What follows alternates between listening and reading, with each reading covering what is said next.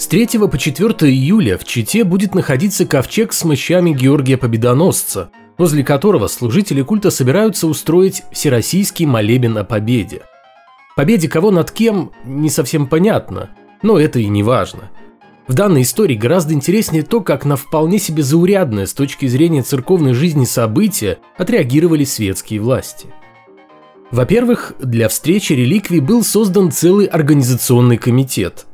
Во-вторых, штаб этого комитета предложил сделать вторник 4 июля официальным выходным днем, чтобы все желающие смогли приложиться к духовности, и никто из-за трудовых обязанностей не упустил бы уникальную возможность получить порцию Божьей благодати. На волне духовного подъема в правительстве Забайкалья даже успели написать проект постановления об объявлении выходным днем святой день прибытия в Читу мощей и разместить его на сайте. Однако позже подумали и удалили документ. Может быть, вспомнили, что согласно Конституции церковь все-таки отделена от государства, хотя на первый взгляд и не скажешь. Может быть, по какой-то другой причине. В итоге сошлись на том, что работодатели по своему усмотрению смогут отпускать сотрудников для поклонения мощам и участия в крестном ходе. А ведь это на самом деле неплохой способ создания видимости поголовной веры. Отпускать пораньше с работы якобы для похода в церковь. Но сейчас не об этом. Не думаю, что даже самые изобретательные утописты и футурологи могли бы предсказать, что в России 21 века будут с нетерпением ждать приезда в город кусков трупа. А чтобы поклониться кускам трупа, будут на полном серьезе думать об объявлении выходного дня и в конечном итоге разрешат отпускать работников на несколько часов для того, чтобы те успели поклониться кускам трупа и попросить эти самые куски трупа о чем-то до того, как те отбудут в другой город, где будет происходить все то же самое. И это при том, что реальность самого Георгия Победоносца вызывает очень много вопросов. То есть, чьи именно останки привезут в Читу и другие населенные пункты, никто вам с уверенностью не скажет. И сам святой совершенно точно не в полном составе совершает духовный вояж по городам России, ибо похоронен он был еще в IV веке на территории современного Израиля. На его могиле давно стоит храм, в котором также можно найти ковчег с мощами Георгия. Часть мощей святого совершенно точно есть в Парижской церкви, а на Афоне утверждают, что хранят одну из рук Георгия Победоносца. А еще под главным алтарем храма в Риме находится часть головы святого. Причем с 19 века известно по меньшей мере о 10 головах Георгия, что делает его настоящим рекордсменом по части посмертного разделения.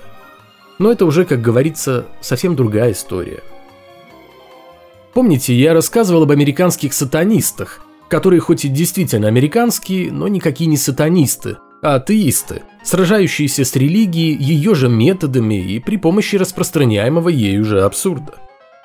Так вот, в штате Юта также решили, что клин клином вышибает, и добились изъятия из школьных библиотек Библии, сославшись на закон, который был пролоббирован республиканцами, намеревавшимися с его помощью бороться с неугодной им, верующим людям, литературой. Библия исчезла с библиотечных полок после того, как родители детей заявили, что священная книга христиан попадает под принятый в прошлом году закон о запрете литературы с непристойным содержанием.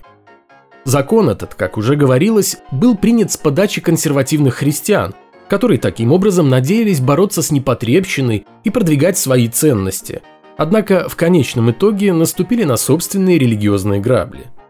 В том числе и благодаря тому, что в законе не было дано четкого определения понятиям порнографический, непристойный, пошлость и так далее. Как мы знаем, в некоторых странах на законодательном уровне запрещено искать в священных текстах мировых религий, к которым добавляют еще и иудаизм, даже намеки на экстремизм или что-то такое нехорошее. Но это вовсе не означает, что этого нехорошего в религиозных книгах нет. Убийства, зачастую даже массовые и инициированные самим Богом, изнасилование, запредельная жестокость по отношению к женщинам и детям. В общем, все, что сегодня получает ярлык 18+, а то и вовсе запрещается, в избытке можно найти в той же Библии, если уж речь зашла именно о ней. Требование изъять священную книгу христиан из школьных библиотек содержало 8 страниц отрывков из нее, в которых удалось найти инцест, анонизм, зоофилию, калечащие операции на половых органах, изнасилование, детоубийство и тому подобное.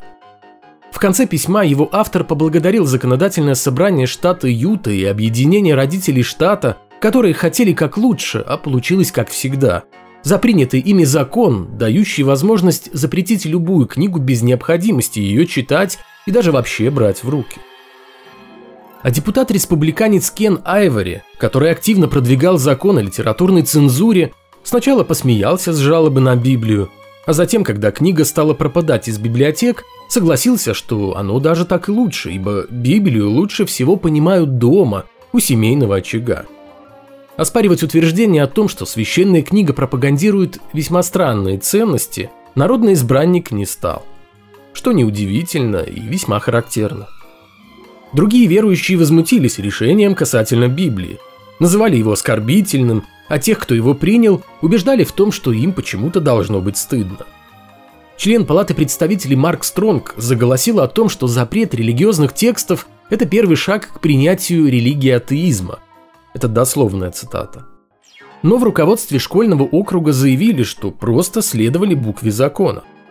Так что если кому-то и должно быть стыдно, то это верующим республиканцам, пытающимся продвигать свою религию и собственное видение морали, которое, однако, сильно отличается от той, какой обычно ожидают найти в Библии. Вот так в Америке случился курьез века. Атеисты при неоценимой помощи христиан сумели запретить Библию за непристойное содержание и пропаганду насилия. И за что, спрашивается, боролись? Католический архиепископ Канзас-Сити Джозеф Науман неожиданно обнаружил, что используемое многими церквями во время причастия вино является неподобающим. Что именно смутило служителя культа в алкогольном напитке, напоминающем христианам кровь человека, который считал себя сыном Бога, а позже был назван людьми самим Богом, неизвестно. Скорее всего, речь идет о том, что вино содержало запрещенные правилами религиозной организации добавки.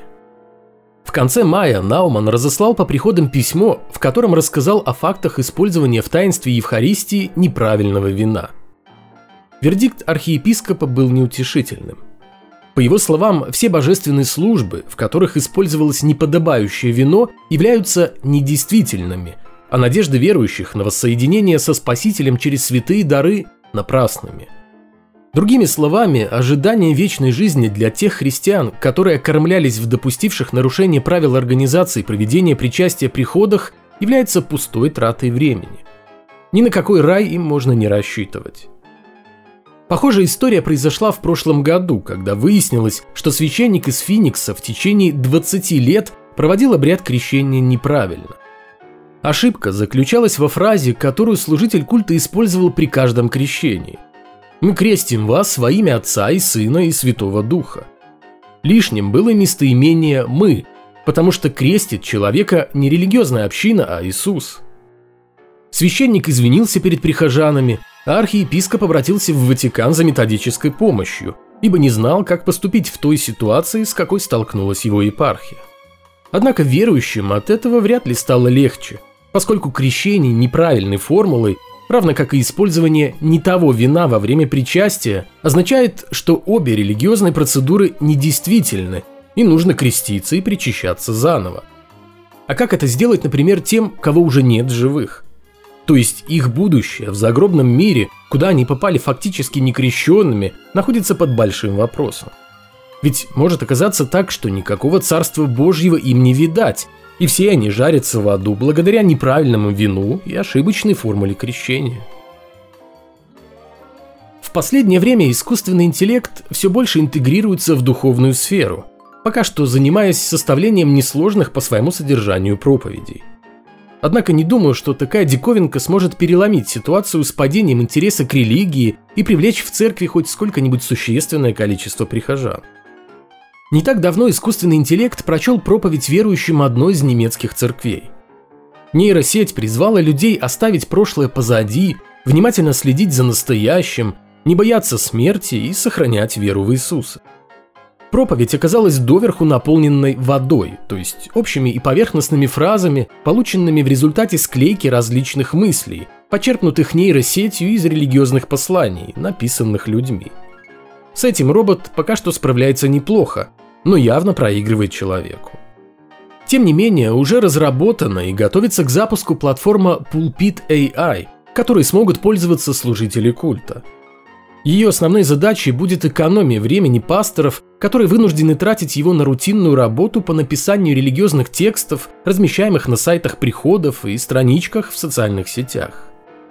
И таким контентом разработчики Pulpit AI намерены в будущем удерживать интерес верующих к религиозным вопросам до их встречи с пастором в воскресенье. Кроме того, по мнению создателей нейросети, она позволит решить проблему пустой страницы для религиозных СМИ путем ее заполнения размышлениями искусственного интеллекта о Боге.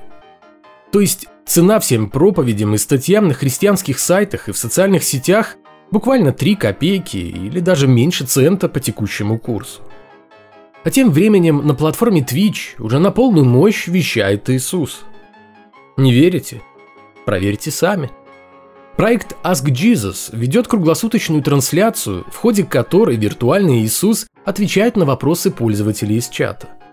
Однако спрашивают Христа чаще всего не о религии, а интересуются, например, как работают магниты, Просят помочь пройти ту или иную игру или пожелать удачи в постижении учения Будды. 24 часа в сутки, 7 дней в неделю искусственный интеллект в образе Христа искренне, честно и добросовестно отвечает на огромное количество порой откровенно нелепых вопросов. Однажды кто-то из зрителей поинтересовался, будет ли у хомяка с динамо-машиной на колесе технологическое преимущество над хомяком без динамо-машины.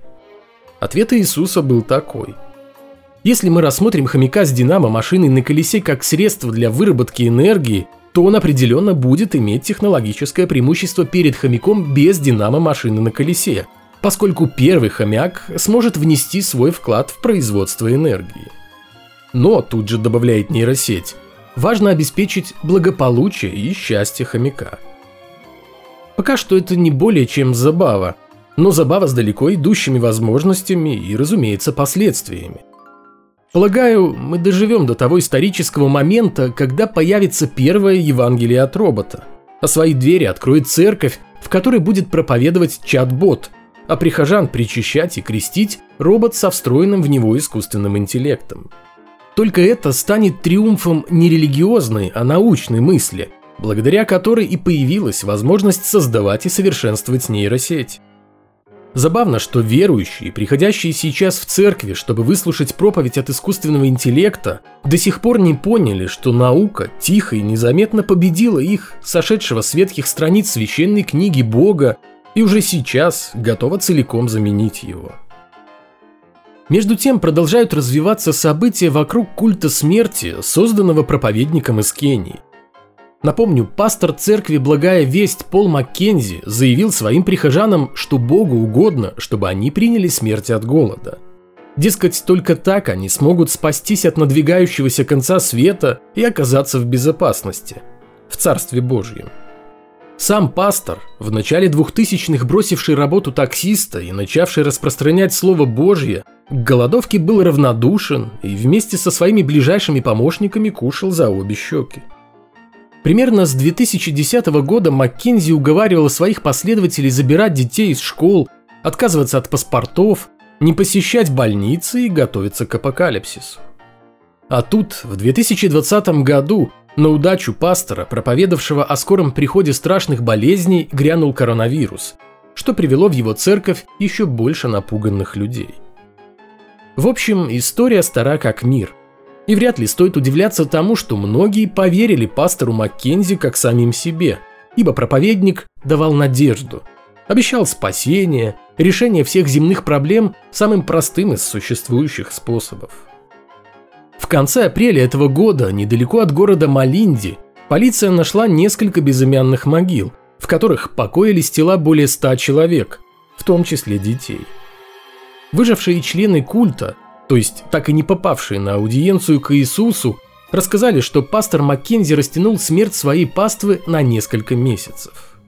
Сначала должны были умереть дети, затем молодежь, потом женщины и, наконец, мужчины. Проповедник, как капитан тонущего корабля, должен был покинуть этот мир последним. Именно поэтому правоохранители не остановились на обнаружении нескольких массовых захоронений и продолжили поиски – К сожалению, самые мрачные опасения подтвердились. На данный момент полиция нашла тела 336 жертв кенийского проповедника. Последняя находка – 19 тел, найденных недалеко от прибрежного города Малинди, собственно там, где все и начиналось, и еще 10 тел, которые достали из массового захоронения в лесу. На телах некоторых погибших нашли следы насилия и удушения. Детей могли душить их же собственные родители а у отдельных отсутствовали внутренние органы, что заставляет по-иному взглянуть на проблему кенийского религиозного культа смерти. Однако работа по обнаружению останков жертв пастора Маккензи далека от завершения, поскольку по официальным данным пропавшими в том округе, где действовал проповедник, числится более 600 человек. В то же время 65 спасенных прихожан церкви «Благая весть» были обвинены в попытке самоубийства из-за объявления голодовки в знак протеста против содержания в приюте и отправлены в тюрьму. Прямиком к пастору, который находится там с 14 апреля. Но несмотря на страшные новости, продолжает уверять, что ничему плохому своих прихожан не учил и не видел, чтобы кто-то из них голодал. Вот уж действительно, самый последний религиозный культ исчезнет только вместе с самым последним глупцом –